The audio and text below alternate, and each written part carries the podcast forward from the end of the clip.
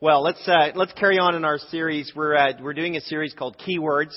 Uh, third one in the series today. We're talking about freedom. Children are getting freedom right now as they head up to Children's Church, and uh, freedom's a great word. It really is, and especially on this weekend when we honor Memorial Weekend, Memorial Day, when we honor those who have perished in military service. Uh, I'm wearing this poppy today in keeping with a hundred-year-old tradition of wearing a, a red poppy to commemorate soldiers who died in the First World War.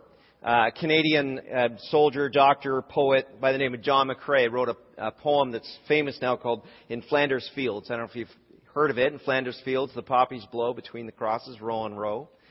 And uh, an American woman by the name of Moina Michael read that poem and was quite inspired, and so she said, "I'm going to wear a red poppy." So she started this this um, tradition of wearing a red poppy to remember the war dead and she wore it on Memorial Day, or what was then called Decoration Day, which was started in 1868. And um, and her poppy wearing idea spread to Europe and to Canada, where it continues to be a popular tradition on their Remembrance Day, or what we call Veterans Day in November. So we're grateful for freedom. We're very thankful uh, for our freedom, those First Amendment freedoms of you know, freedom of religion and of the press and of speech and of assembly. We're grateful for that. We need to be reminded on weekends like this that freedom isn't free, as we often say. And then, of course, there are lots of less significant, less sort of life and death situations of freedom. Some of you have achieved what is called financial freedom, and, uh, and you're enjoying that. Or maybe you have a, a free day off tomorrow from work. Or maybe you've got some free time this afternoon. You're going to take a nap, right? Um, our children, if, for Becky and I, our children have grown and we have the, some of the freedom from some of the real hands-on parenting duties when they were younger. So we all love freedom. That's what we all want. And I'm old enough to remember the freedom of, of the first cordless telephones. Remember that freedom? Right? Where you could, you could walk around and talk at the same time. You pull out that antenna. You know, that big old antenna some of you guys, like you guys, you need to know, like if there was a time when you, when you wanted to talk to somebody, you were attached to the wall. Believe it or not, in your house. And then, and then we've got, and then we got cell phones. So not only did the cordless phone let you talk to your crush without your parents being right there listening to you, hiding around the corner, trying to have a conversation like this, right? A cordless phone, you could walk around. Then you got a cell phone, those, those brick phones that are on the left you know, the kids that are in college now, that's, that's what we were using when you were born. And they weighed like a brick, and we called them a brick phone. And, uh, and then we kind of progressed through that, and you could, you could actually drive around. Get this, you guys. There was a time when if you wanted to call a friend, okay, there was no texting, you wanted to call a friend, you had to wait until you got home to make a call. Remember that? Or there was these magical boxes called phone booths where at the 7-Eleven, and it was hang on the wall in a little box. You go in there and you could make a call from a phone booth for a quarter. Uh, Adam, Adam, uh, Adam Levine singing about phone booths, and I think it's funny because nobody knows what a phone booth, uh, what a payphone is anymore. I'm on a payphone. I don't know what else, what he's singing. All right, so freedom, right? We're just experiencing increasing levels of freedom thanks to our technology. Well, where am I going with all this? Well, the point is, we all love freedom and we're, we're looking for more of it all the time. In his letters, the Apostle Paul uh, frequently addressed spiritual slavery and spiritual freedom. His constant theme was that we're free by our faith in Jesus. Free from the law, free from sin, free from judgment, free from condemnation, free to serve Jesus, free from the fear of the past or fear of the future. Freedom. It's a steady word throughout the New Testament. And the first believers uh, you know, those believers we talked about at Pentecost were on a radical journey of freedom. Uh, breaking away from the way things that had always been done. They weren't breaking away out of rebellion. They weren't just sort of angry and kicking stuff off. God was leading them into a new kind of a new kind of freedom, led by the Spirit. Um, you know, for example, now they're associating with the very Gentiles they'd spent their life rejecting. They, they were gathering together, they were praying and, and worshiping in new ways. It was a, an era of, of freedom. The Holy Spirit brings freedom and will do His work when given the freedom to do so. So the Holy Spirit brings freedom, but we need to give freedom to the Holy Spirit to have His way and to do His work. And the coming of, of the Holy Spirit at Pentecost confirms for us, or confirmed at that time and continues today, that our salvation is not by the law, but by grace, by God's free gift of grace. As Hebrews 8:13 says, it's on the screen there, uh, when God speaks of a new covenant, it means he has made the first one obsolete. The covenant of law that we read about in the Old Testament is an obsolete law. It's now out of date and will soon disappear. That's what the writer of Hebrews said to us. Well, we're going to read first, uh, 2 Corinthians together, chapter 3, starting at verse 5. And it's not a typical scripture for, for um, Pentecost Sunday, but it's a good instruction on our salvation as a covenant of the Spirit, not of the law. So if you've got a Bible with you, I'm going to invite you to find 2 Corinthians 2, verse, uh, starting at um, chapter 3, verse 5. And if you don't have a Bible, you can listen along. I'm going to invite you to stand for the reading of God's Word. 2 Corinthians chapter 3, verse 5. We're picking it up really in the middle of a paragraph there, and we're going to read to the end of the chapter. This is the Apostle Paul writing to the church of Corinth. Verse 5, he says, It is not that we think we are qualified to do anything on our own. Our qualification comes from God. He has enabled us to be ministers of His new covenant. This is a covenant not of old written laws, but of the Spirit. The old written covenant ends in death, but under the new covenant, the Spirit gives life. The old way, with laws etched in stone, led to death, though it began with such glory that the people of Israel could not bear to look at Moses' face. For his face shone with the glory of God, even though the brightness was already fading away. So Paul's referring back to an Old Testament situation here, back to when the law was given through Moses at Sinai to the Israelite people. Moses would encounter with God, he'd spend time with God, and he, his face would literally glow with the glory of God and it was too much for the people to stand, and he would wear a, a, a veil over his face, a covering over his face. Verse, um, verse 8 Shouldn't we expect far greater glory under the new way now that the Holy Spirit is giving life? If the old way, which brings condemnation, was glorious, how much more glorious is the new way, which makes us right with God? In fact, that first glory was not glorious at all compared with the overwhelming glory of the new way. So if the old way which has been replaced was glorious, how much more glorious is the new which remains forever? Now, verse 12. Since this new way gives us such confidence, we can be very bold. We are not like Moses, who put a veil over his face so the people of Israel would not see the glory, even though it was destined to fade away.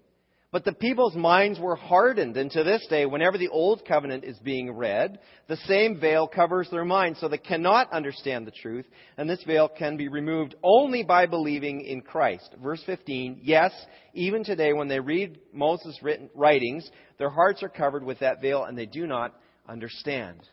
But whenever someone turns to the Lord, the veil is taken away. Verse 17, for the Lord is the Spirit, and wherever the Spirit of the Lord is, there is freedom. So all of us who have had that veil removed can see and reflect the glory of the Lord. And the Lord, who is the Spirit, makes us more and more like Him as we are changed into His glorious image. We thank the Lord for His word. Let's take a seat together.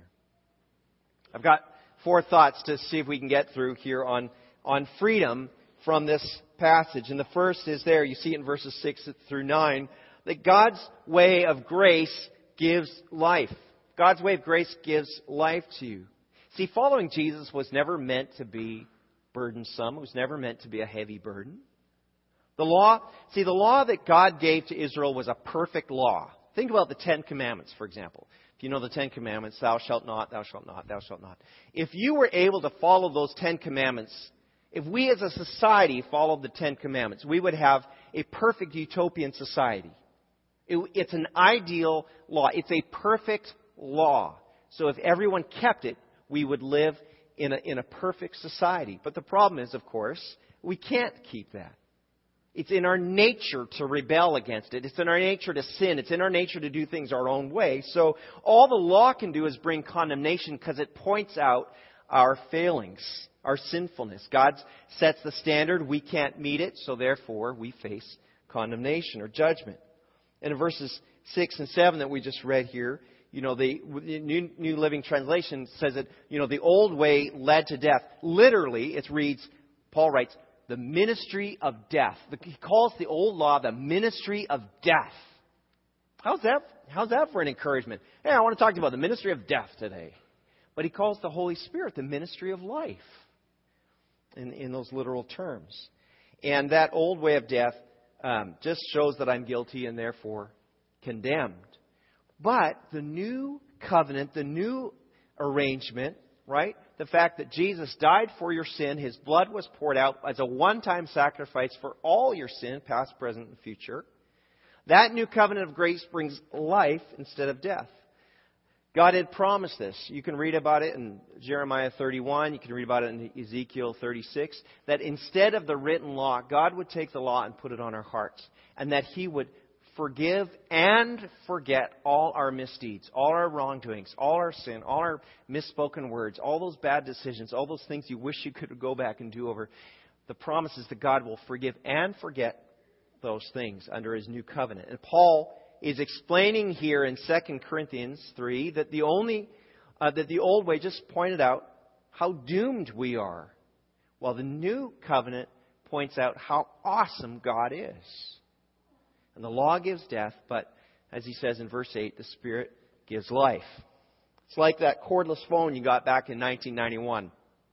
Right? Instead of being tied down, instead of being tied down to the law, going to God to make your sacrifices, going to the temple, right? You now have the Holy Spirit present with you at all times.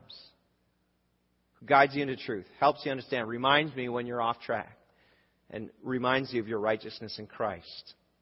So no matter where you are or what you're doing, it's the delivery of freedom to your soul by the Holy Spirit. And it's easy to make laws for ourselves, lest we think that, well, I can't relate to that. You're talking about Old Testament laws and Jewish laws, and it doesn't apply to me at all. We make laws for ourselves all the time. I, who of us hasn't made the law? I'm going to read my Bible every day. I'm going to do a bunch of good things. That's going to make me a good Christian. That's a law. You're putting yourself under a law when you do that. And, and and then you, you create laws like that for yourself. You put yourself onto condemnation because you will fail. You won't be able to commit, keep your commitment. And even if you do keep your commitment perfectly, you're going to do so with sometimes impure motives or wrong motives. So even at a heart level, you're going to break even your own laws, let alone the laws that someone else makes for you. So that's a problem for us, right? We put ourselves under condemnation. And so instead, God invites you to enjoy the filling of the Holy Spirit in your life so you can actually know Him and not just strive to keep laws. He wants you to know Him and to be led by Him on a daily basis. So, moving on, you see in verses 12 and 16, Paul then talks about this veil situation, right? Since this new way gives us such confidence, we can be very bold. We're not like Moses who put the veil over his face. This veil that keeps unbelievers from understanding truth. I've got a question for the married women in the room. If you're a married woman, did you wear a veil on your wedding day? How many wore a veil on your wedding day? Quite a few of you. Did you? I was there.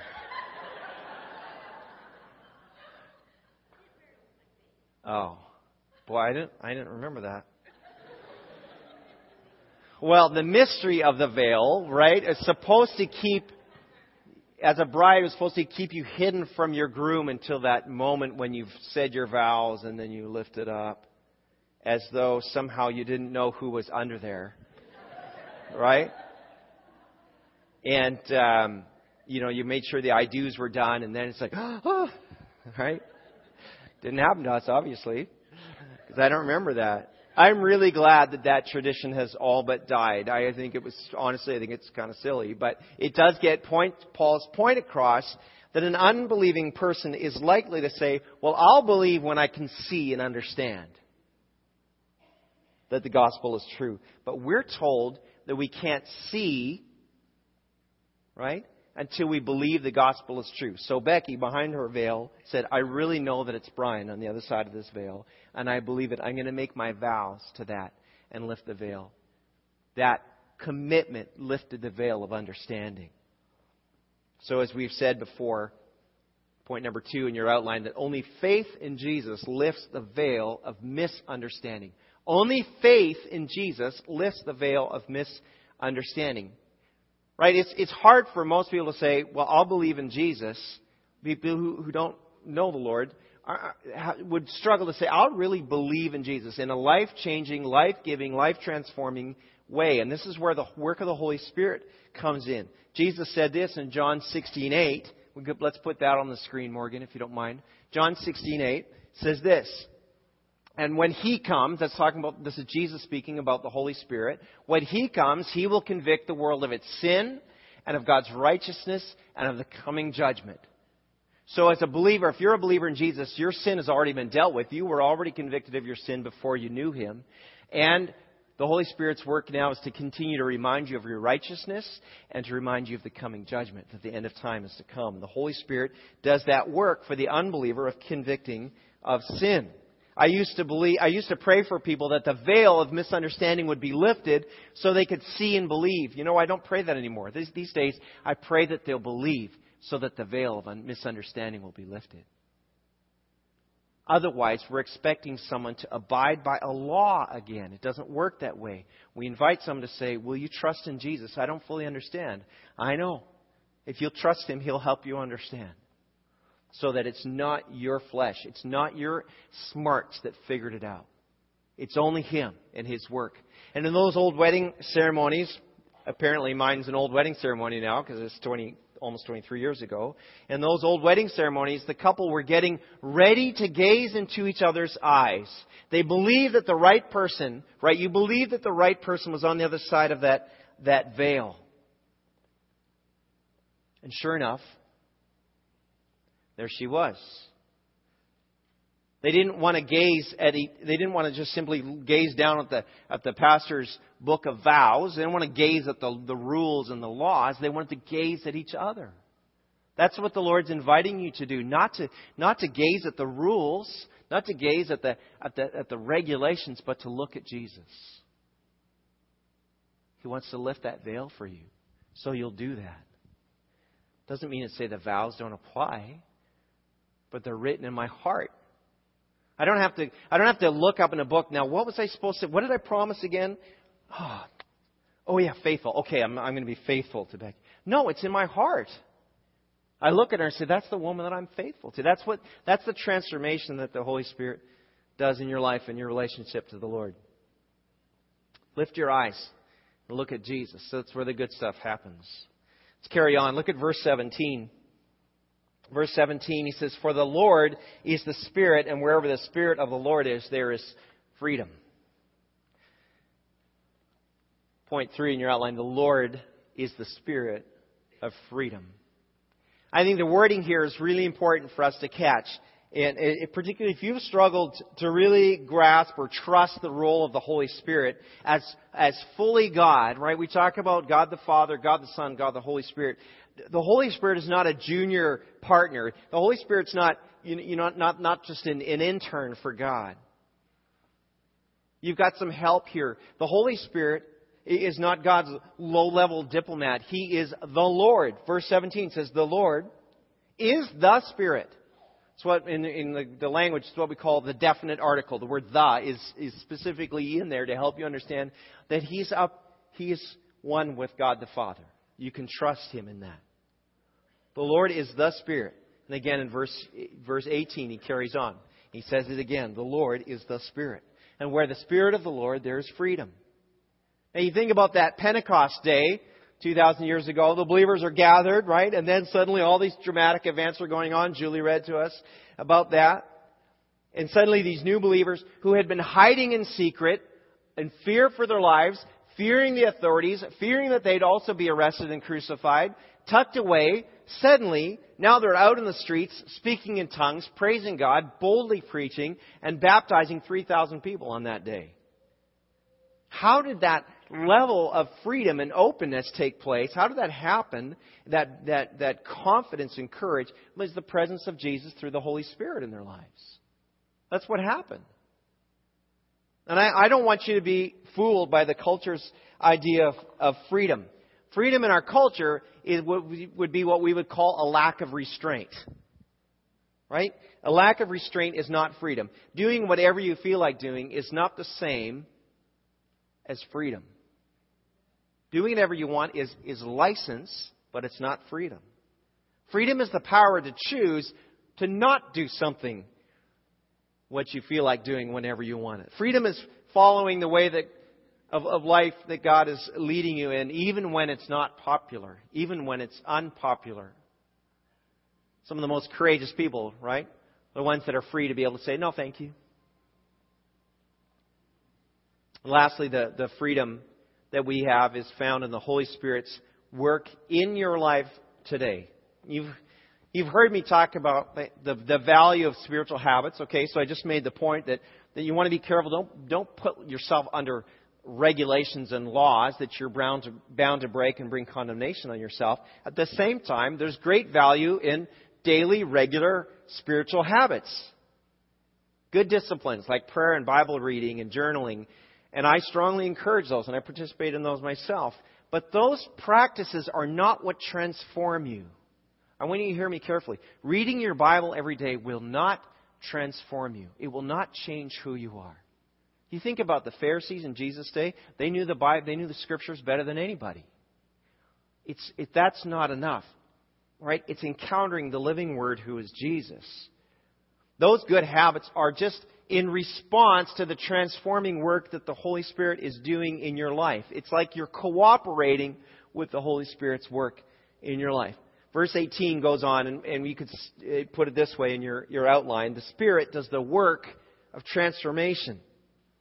Verse 18 All of us who have had that veil removed can see and reflect the glory of the Lord, and the Lord, who is the Spirit, makes us more and more like Him as we're changed into His glorious image. On the day of Pentecost, where did that speaking in tongues come from, take place? Did it come from, the, from ourselves, from the people? No, it was a gift given by the Holy Spirit. It came from the Holy Spirit. And the people didn't work that up. They didn't kind of get themselves into a frenzy. They didn't even, they didn't expect it. They didn't know what was happening. They were as surprised as everybody else. Or here, who here, maybe, maybe somebody's been involved in a one or whatever. Who knows Galatians 5, 22 and 23? Do you know what that is? That's the fruit of the, yeah, is it the fruit of discipline? No. Is that the fruit of the law? Love, joy, peace, patience, kindness, goodness, gentleness, faithfulness, self-control. There's always one I miss. Anyway, there's nine. All right? Is it the fruit of the flesh? The fruit of the rules? No, it's the fruit of the Spirit. It's the Spirit's work that brings love, joy, peace, patience, kindness, goodness, gentleness, faithfulness, self control. It's up to you and to me to cooperate with the Holy Spirit's work so that He can do His job in our lives. But it's not my effort that changes me. Not, not in the right kind of ways. It's the, it's the Holy Spirit residing in me. He brings freedom from sin, freedom from fear, freedom from condemnation. But it's up to me to appropriate those freedoms. Some of you are saying, Brian, I, you talk about all this freedom, but I am like stuck. I'm stuck in, in you know, bad language. I'm stuck in an addiction, or I'm stuck, you know, in a in a in a thought life I'm, I'm just not pleased about, or I'm stuck in in in whatever thing that's kind of a pattern of sinfulness, or or unhealthy patterns of, of living, and you say, I don't feel free. It's, it's our job to appropriate the freedom that God has given to you by His Holy Spirit. And so we cooperate with Him. It's up to me to act on it and to believe it. It's up to me to remind myself of who I am in Christ. It's up to me to, to change the way I think, to, to create new pathways of, of thought so that the Spirit can change the condition of my heart. And it's a lifelong work. It's a lifelong transformation. We are being changed, but it's not complete until we meet Jesus. My question is are you living in freedom? Would you say that you're confident in your relationship with God? Can you say that I am forgiven in Christ? I'm, for, I'm filled with the Holy Spirit. Can you say that I, I condemn neither myself nor others for their failings? and shortcomings? Can you say with conviction, I'm a child of God, I'm forgiven and free in Christ? The person who is free is able to say those things. And if not, I invite you to, to pursue and to seek, to hunger and thirst. I was really challenged, in fact, twice on the same day in some two different things I was reading, to ask the Lord to create a hunger in you and a hunger and a thirst for Him. To let Him do that. We've got one song, one more song we're going to sing. Josh, why don't you come and worship team? And as we uh, as we do that, I'm going to pray first, and and um, I don't know where you're at today. Talking about freedom, this might seem like a nice talk. You just think doesn't really apply to me. I'd love for it to apply to each of us. I'd love for us to be individuals, to be a, a body of people, a group of people who know what freedom is. Because, you know, where there's freedom, there's other great qualities like joy, like love, right? Like cooperation, like the ability to resolve conflict, like the ability to forgive one another, right? Where anger disperses, we're able to be encouraging to one another. That, there's a lot of freedom in that. There's, there's freedom in, in not worrying what other people think all the time about you. Oh, how's this going to come across? How's this going to interpret it? What will people think of me? There's freedom uh, when the Holy Spirit comes. There's freedom from all those things. And He wants you to experience that freedom and joy. And if you're a person today, you can say, I just do not have freedom in my life. I'm going to invite you to just ask the Lord to bring that to you. So let's stand together as we pray.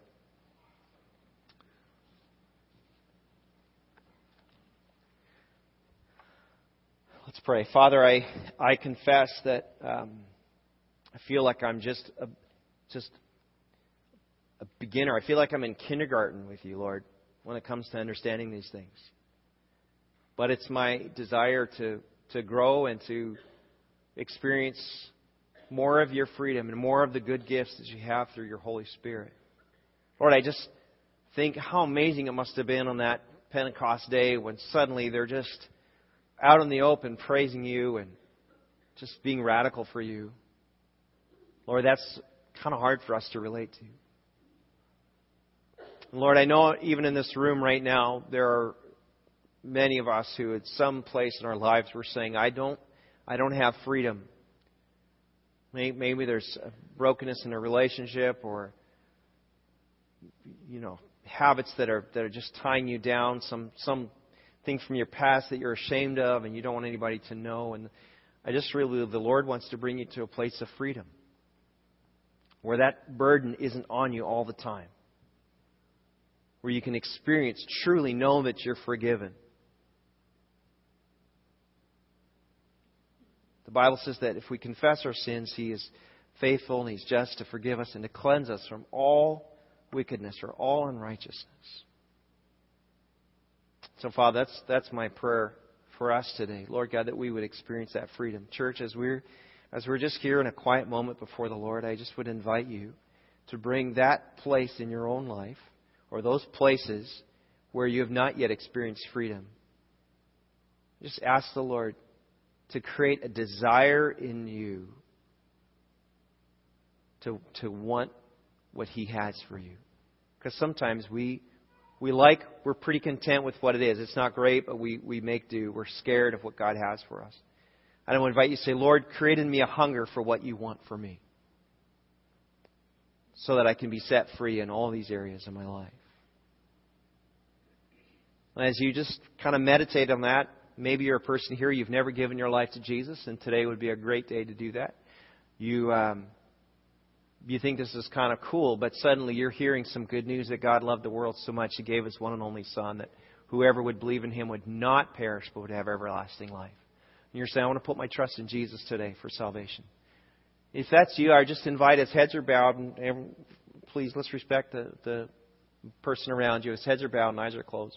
If that's you, you're saying, I want to put my faith in Jesus today. Would you just raise your hand and give me a just just look at me and we'll pray together afterwards?